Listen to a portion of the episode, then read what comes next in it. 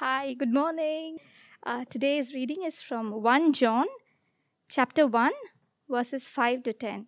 This is the message we have heard from him and proclaim to you that God is light and in him is no darkness at all. If we say we have fellowship with him while we walk in darkness, we lie and do not practice the truth. But if we walk in the light, as he is in the light, we have fellowship with one another. And the blood of Jesus, his Son, cleanses us from all sin. If we say we have no sin, we deceive ourselves, and the truth is not in us. If we confess our sins, he is faithful and just to forgive us all our sins and to cleanse us from all unrighteousness. If we say we have not sinned, we make him a liar, and his word is not in us. Amen. Good morning, church. It's nice to see all of you here today, and it's uh, too short a time, I think, from the last time I was up here. So I was thinking when I was at the back just now, it's actually really nice listening to music from that side as opposed to this side, and having a new perspective like that is always helpful. Um, I spent this past week looking at my Facebook feed, and I noticed a lot of friends who live in other parts of the world have started traveling again. Have any of you guys noticed that? With countries opening up, um, people are beginning to travel more. And um, I noticed a good friend of mine who lives in Singapore this past week suddenly posted pictures, and she and her husband were in Barcelona. And I can't help but feel a little envious of that. Uh, because here in Hong Kong, we're still kind of stuck here. And we hope and we pray for a time when we'll be able to travel again, don't we? Because the truth is, if you, if you don't know me well enough yet, um, my wife and I love traveling. And maybe because I worked for an airline, I've worked for an airline for so many years, it's been easy for us to travel. But Steph and I, in uh, the years that we've been married, have traveled to many places together. And it's been two years since we last went somewhere, um, staycations in Hong Kong not, notwithstanding. Um, and I want to talk about one particular trip that we did not long after we got married. Uh, a few months after we got married, we decided to plan this big trip. And when I say we, I really mean Steph plans these trips. You know, I just like to tag along. And um, this particular spring, Steph decided we were going to travel to Peru, the country of Peru. Um, does anybody, does everybody know where Peru is? Um, yeah, so Peru is a country in South America. And when we think of Peru, what do you think is the first thing we think of? What's the first thing that comes to mind? Incas, Machu Picchu, right? So, so that, that was our go to place. We wanted to go to Peru because we wanted to see Machu Picchu. Uh, but we had 10 days to do this, so we were able to see more places. So the way Steph planned it is that we would go to Peru, and the culmination of our trip would be our visit to Machu Picchu. So we had, and that, that was a three day trip. So we had about seven days to visit other places. So here we are in the spring of, I can't remember what year that is now, the spring of 2011, when I was just a little bit younger. And we traveled all the way to the capital of Peru, which is Lima. And we touched down and we spent two days in Lima getting to know um, the city, uh, practicing our Spanish, and making new friends. And at about on, on day three, we decided we were going to visit a part of Peru out in the countryside called the Cordillera Blanca, which means the, the White Mountain Range. It was this beautiful mount, white mountain range. And we'd, we'd read about it, we'd seen pictures about it, and we really wanted to go see it. So we decided to get on this overnight bus. And what an overnight bus is, is you, you don't have to worry about sleeping in a motel. You just get on a bus and you sleep on the bus, which is great. And when you wake up, you're, in your, you're at your destination, uh, your destination. So we were traveling to a little town up in the mountains called Huaraz, which is on the foothills of the Cordillera Blanca, this white mountain range. So we were on this bus all night. We managed to get very little sleep, and we arrive at the town of Huaraz up in the mountains at three in the morning, and it was pitch dark. This was a little tiny town which probably had 2,000 locals and just a few tourists. And when we get there, we're no, we know we're at this mountain range, but we couldn't see it because it was pitch dark. All we could see were the little lights in the town. And we made our way to the local inn, and we were really tired because we didn't get much sleep, and we decided we, to turn in for the night. So we went to bed. Um, Huaraz. Now, the next morning, we woke up, and this was the sight that greeted us. And, and it's stunning. It's absolutely stunning. And, and, it, and it, it took my breath away because I couldn't believe we were there sleeping under that all night, and we didn't see it. And that's the interesting thing about light, right? Because with the light of the sun, when the light of the sun was shining the next day, it illuminated this beautiful scenery before us. Today, we're going to be looking at this passage in First John. And the title of the, the, the passage, if you, if you look in, the, in your Bibles above the passage, is Walking in the Light. And I think we're quite familiar with that term, walking in the light. If we've grown up in church or we've spent any amount of time in church, we may be quite familiar with that. The title of the sermon today is Letting the Light In. So specifically, we'll be looking at light, and three, we'll be looking at it in three parts. The first part we'll be looking at is the nature of light. And then we'll be asking ourselves the question are, are we, once we understand the nature of light, are we walking in the light? And finally, we'll look at how we can let the light in into our lives. But before that, let's pray. Oh, Lord, thank you for this season of Advent, Lord, when we can remember with hope, Lord, the coming of Jesus. And God, as we look into your word today and as we understand what light is, God, I pray that, um, God, this word, as we, as we delve into it, Lord, that you would speak to us, Lord, that it would be relevant. God, I pray that you would speak through my mouth right now, Lord, that would be your words and not mine. In Jesus' name, amen. So let's talk about the nature of light. In our world today, we talk about light and darkness. It's a, it's a common theme. We see it in movies. Anybody a Star Wars fan?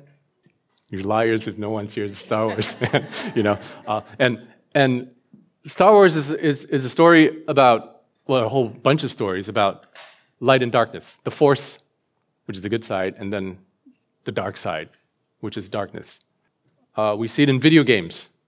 Uh, anybody plays video games here? There's a video game called Dark and Light. That's just one video game where there's a battle between light and darkness. Folklore over the course of history illustrates this tension, this battle between light and darkness. And why is that? The reason is because darkness touches the very center of our fears. Darkness represents uncertainty, the unknown. And we fear that, don't we? When I was a little kid, in my house there, there was an attic, or the equivalent of yeah, an attic or a storeroom, and um, in my family we kept all this stuff in there. We kept our tools in there. We kept extra bags of rice in there, and there was no light in this storeroom. And as a little kid, I remember my dad, who kept all his tools, tools there. One day he said, "Hey Les, can you go help grab me a spanner size 18 from inside the attic?" And I go, being a good son, I said, okay, I'll go in. I must have been about eight years old. And I go in there, and this is what happens when I go in there. I leave the door open so I can kind of see what's going on in there. I grab what I need, and I run out. And while I'm running out, I go like, oh, because I'm scared of the dark. We're scared of the dark. So, what about light then?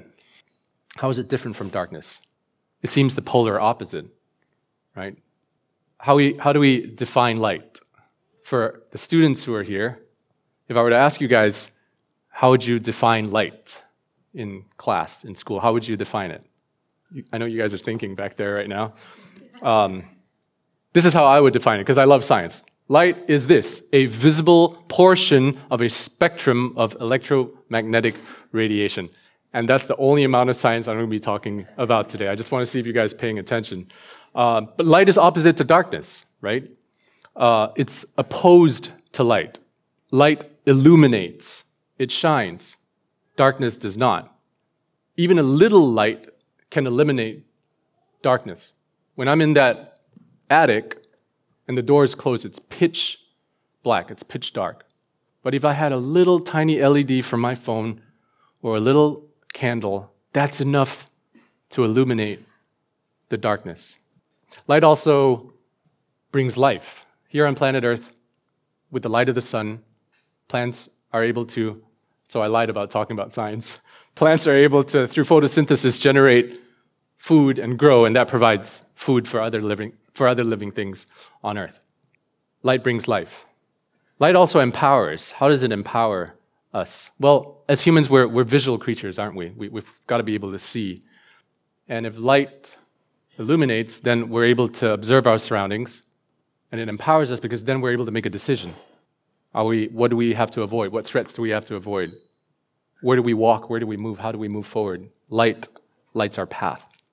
Light reveals things. I didn't know the toolbox is in that part of the storeroom or that part of the attic until we have light. It reveals that the box is there. All these attributes of light, this, this nature of light, is why it's so heavily used in folklore and games and movies. That's what we think of when we think of light. What does the Bible say about light? I'm not going to put the verses up here, but I'll just list a few things here. Um, how light is described in the Old Testament can be pretty poetic. King David in Psalm 27 says, is the, and, and this is familiar for so many but the Lord, the Lord is my light and my salvation. Whom shall I fear? We, we don't have to fear. The Lord is a stronghold of my life. Of whom shall I be afraid? Later in Psalm 119, King David writes, "Is the unfolding of your words gives light. It gives understanding to the simple. So the word of God is light. So if God is light and his word is light, then what does this bring? What does that, what does that bring? We're going to try a little exercise today. Instead of putting the verses up there, feel free to take out your phones uh, and put in these verses. Because I know it's, we no longer carry these paper Bibles around. Uh, I wish we did. Uh, but feel free to take out your phones and, and turn to this John 1, verse 4. A little hint, we had it up there this morning as we were singing. John chapter 1, verse 4. In him was life, meaning in Jesus. In him was life, and the life was the light of men. It's the same thing, right? Light brings life, it reveals things, so it brings truth. Light doesn't lie, it shows its truth. Now, let's go back to the passage that our sister Susan read again. 1 John 1 5 to 10. And the way I write that in is 1 John, 1 John 1 5 to 10, ESV. So we're on the same page. And let's look at verse 5. This is the message we have heard from him and proclaimed to you that God is light. There it is again. God is light, and in him is no darkness at all. God is light, not darkness. Now, again, if you've grown up in church, if you've been a Christian for a while, if you've spent a good amount of time in church, this all sounds familiar. I mean, we know about Star Wars. We know about light and darkness. We can describe it scientifically. We can look at this passage today and we get it. Walking in the light. We get it. The battle between light and darkness. Well, if we get it and we understand what it means and we understand what it means to walk in the light, then the question we ought to be asking ourselves is Are we walking in the light? That's our second point today. Are we walking in the light? A lot of us here can remember a time when we first became Christians, when we first decided to surrender our lives to Jesus. Do many of you remember that? Um, for some of us, it was a very subtle understanding, a very subtle realization. But for someone like me at a youth gathering, it was, it was a huge deal. It was a big deal. When I accepted Christ, I thought to myself, my life is never going to be the same. And I was excited. It was a fire and brimstone event. My hands were in the air, and I, I, I proclaimed my surrender to Jesus, that I surrendered my life to Him. Some of you may have had experiences like that. And I remember I couldn't wait after I accepted Christ to go out into the world and show them what it meant to be a Christian, what it meant to walk in the light. And when I think of walking in the light, and if you're like me, you may, you may, you may think the same thing. I think walking in the light means being an upright, moral Christian, a good Christian man. And I would expect that I would sin less, wouldn't I? I mean, that's the expectation we have of ourselves when we walk in the light, that we would sin less. We expect someone who accepts Christ to display less sin. We expect ourselves to be like that. But is this walking in the light? Let's take a look at the passage again today. Let's turn to verse 6. If we have fellowship with him while we walk in darkness, we lie and we do not practice the truth. And this is why it's important for us to understand if we are walking in the light because it says, if we have fellowship with God, but we do not walk in the light, we are liars. We lie, and we do not practice the truth because God is light. If we walk with Him, we should be in the light. Verse 7 If we walk in the light, but if we walk in the light, if we walk in the light, and He is the light, as we've seen, then we have fellowship with one another. And that's an interesting twist. But if we walk in the light as He is in the light, we have fellowship with one another. And what John is saying here in the passage is this, church, is that walking the light is not just having fellowship with God. It's not just about being close to God and having an exchange with God. It's also about us having an exchange with each other, having fellowship with each other. We'll continue looking at verse 7. He says, And the blood of Jesus, his son, cleanses us from all sin. Now, wait a second. We have fellowship with God. Walking in the light means having fellowship with God, having fellowship with one another, and the blood of Jesus cleanses us from our sin? What does that actually mean? There's an element of our sin that becomes made known, that is made known, that is illuminated when we have fellowship with God and when we have fellowship with each other. Because when we have true fellowship with each other, the light reveals our sin, the sin that we so often hide in darkness. The question again are we walking in the light? Well, let's think practically now. Let's take a moment, this is an exercise, to think about our lives the past week or the past month. And this will help us answer the question.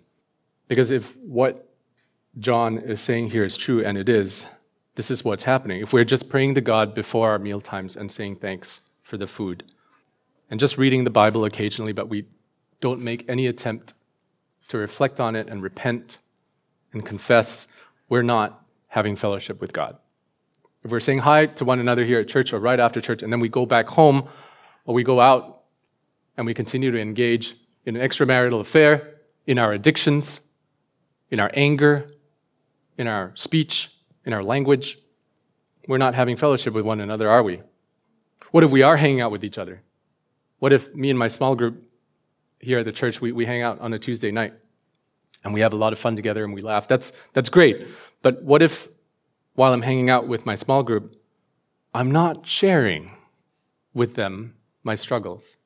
I'm not being transparent with the sin that I struggle with. According to John, when we do that, we're not having true fellowship with one another. Now, I'm not saying that if you have sin in your life that you're hiding, that you need to come up here and say, Guess what, everybody, I've got this issue. Because that's pretty uncomfortable, right? And I'm not saying that we need to do that with our small group, our whole small group. But the question is not whether we're confessing with everyone. The question is, are we confessing with someone? Because that's what the passage says, right? If we walk in the light as He is in the light, we have fellowship with one another, and then Jesus cleanses us from our sin. We can't be cleansed from our sin if we don't repent of our sin. If I have a problem with drinking, if I have sexually impure thoughts, if we struggle with pornography, and we hide this from one another and we don't address it, and we, we're sweeping it under the carpet. If we watch our language here on Sunday and speak nice things, and then we go out and we start cursing in the name of the Lord and saying things and using his name in vain, but then we come back here on a Sunday morning and we, we just sweep that under the carpet and put it in that attic, we're fooling ourselves. John says we're lying. He also says this he says we're not practicing the truth because we say we're having fellowship with God, but we're not. We say we're having fellowship with each other, but we're just hanging out. We're not practicing the truth. He says we're hypocrites. This is very strong language. Um, and I found it sobering this week going through all this because, again, we think we know what walking in the light is. It's familiar. We feel good about it. We sing songs about walking, walking in the light. But when we take the time to reflect, it's, it's very humbling for me, it's very humbling. It's been, it's been a difficult week in that sense, coming to terms with this. So I'm going to go off on a tangent and talk about a story. This week, I went over to, um, to visit friends at CenturyLink. I live in Coastal Skyline. And as I was coming back, it was, it was night and it was dark and there's some street lamps. And then I'm walking and then I see some, somebody in the distance and he says, Les. And I look at him and I go like, whoa, Andy. Andy's a friend of mine who I hadn't seen in seven years. Now, I don't know about you, but a lot has happened to me physically in seven years. Okay? if you're a male here, around about my age or older, or maybe younger, you may have experienced this in your life. And I'm going to call it this. It's called MPB. Does anybody know what MPB is? Well, I'll let you know. It's male pattern baldness. So when Andy says, Hey, Les, I go, Whoa, it's Andy. I haven't seen him in seven years. I wonder if I've changed a lot in seven years, right? Now, I'm experiencing male pattern baldness. And I know some of you young people, if you look at me and you're laughing, you might, you know, you might think, oh, I'm not going through male pattern baldness. You will. You will go through male pattern baldness later in life. And it's humbling. Now, here's the thing. I'm walking home, and Andy sees me, and he says, hey, Les. And I'm under a street lamp. What do you think that means? The light, well, as, as my wife says, she says, honey, you have a little star on your head, and it's getting bigger as you, as you grow. And I say, yeah, as, as, as I get more wise, it'll grow. Um, some of us are not too proud of it. I'm probably at a time in my life when I haven't come to grips with it yet. Okay, so what do I do? I'm under the lamp, I dodge the light. And I go, Hi, Andy. And he says, Whoa, you haven't changed one bit. Yes, I have not changed one bit. I've dodged the light. And that, that's, that's funny, right? Because here's the thing about light is that we say that light is truth, right?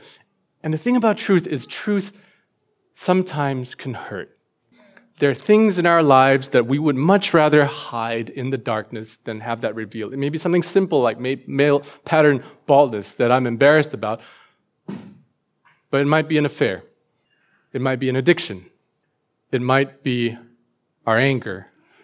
And we don't want people to know about that, do we? Because it's uncomfortable. And it's funny because we, we say we fear the dark, we fear the darkness, and yet we still do this, right? We still hide stuff.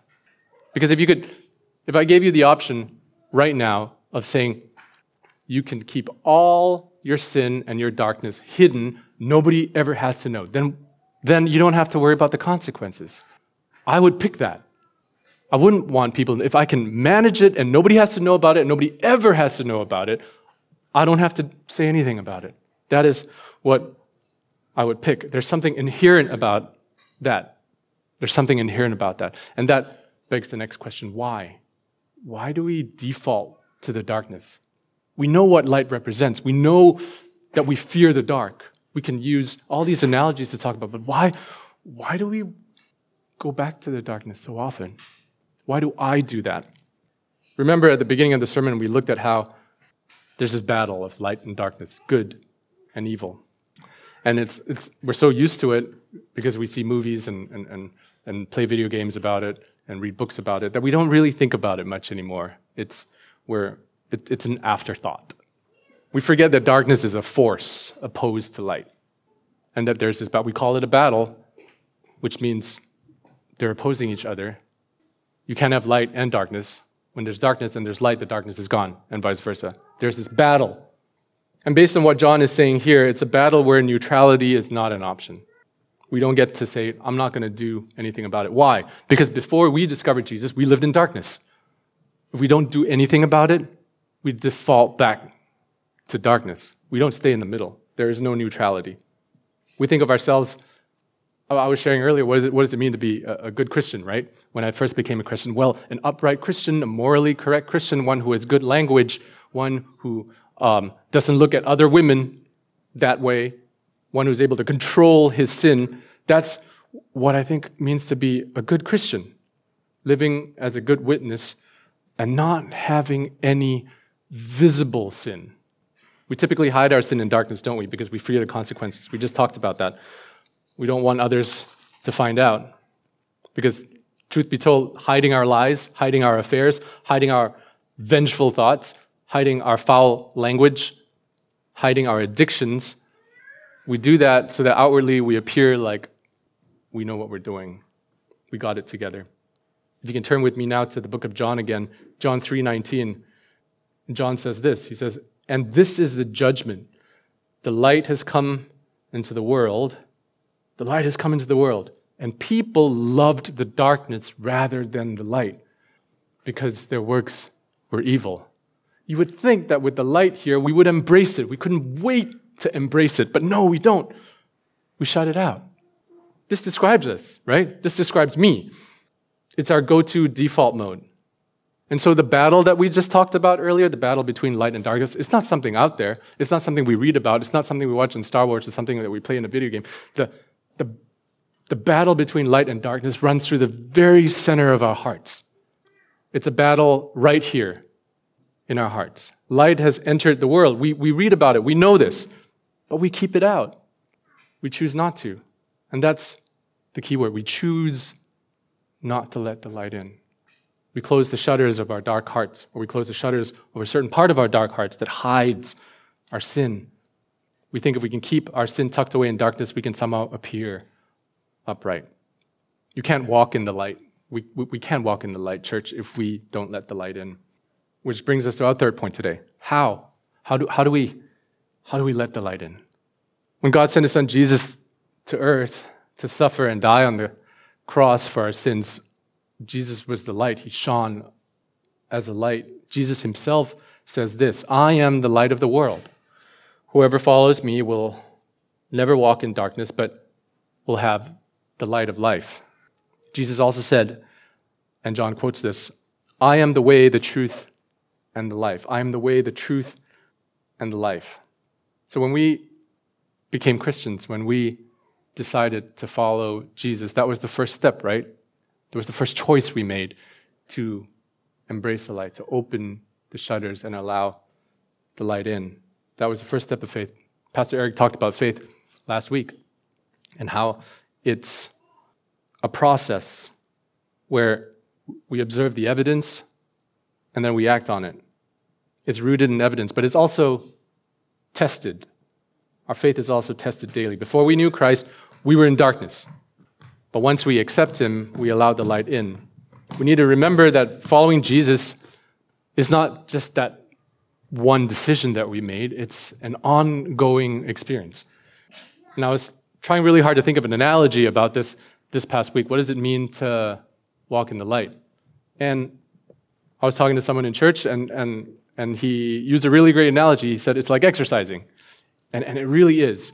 Because think about it. I haven't gone running all summer. And I bet a lot of you haven't either. And if you're like me and you haven't been running or you haven't gone done any exercise, you haven't gone to the gym, that first step you take is really hard, right? Because you got to get up off your couch and go and work and go and exercise. That's like walking in the light. That is fellowship with each other. That is fellowship with God. It requires discipline and it is a conscious choice. We have to be intentional about doing that. And it's not just about making that first step, it also requires a level of perseverance. So it's discipline and perseverance. Church, we need to intentionally steer away from our default, which is to go back to darkness. We need to intentionally steer towards the light. In today's world, quite often, we, we don't really talk about sin anymore. We don't like talking about sin. See, the thing is, we, we like to hide our sin. And when we appear upright to each other, that's great. We actually praise God for that. Oh, he's doing so well. He, he, he looks like he's doing well. Um, but there's an element of fear in that because when we hide our sin in a dark corner, we end up being trapped, don't we? Because we do whatever we can to keep it there and make sure nobody finds out. We're trapped. But Jesus offers us something different. Jesus offers us freedom. Freedom from that. Because he tells us that on that ultimate level, there, there is no consequence for confession except for freedom. Freedom comes through confession. We sang today at the beginning of service, come, come as you are. Jesus meets us where we are. He says, come as you are. You don't have to hide things in a dark corner and come before him upright and say, look, Lord, look what I've done. I'm right before you. No, that's not how it works.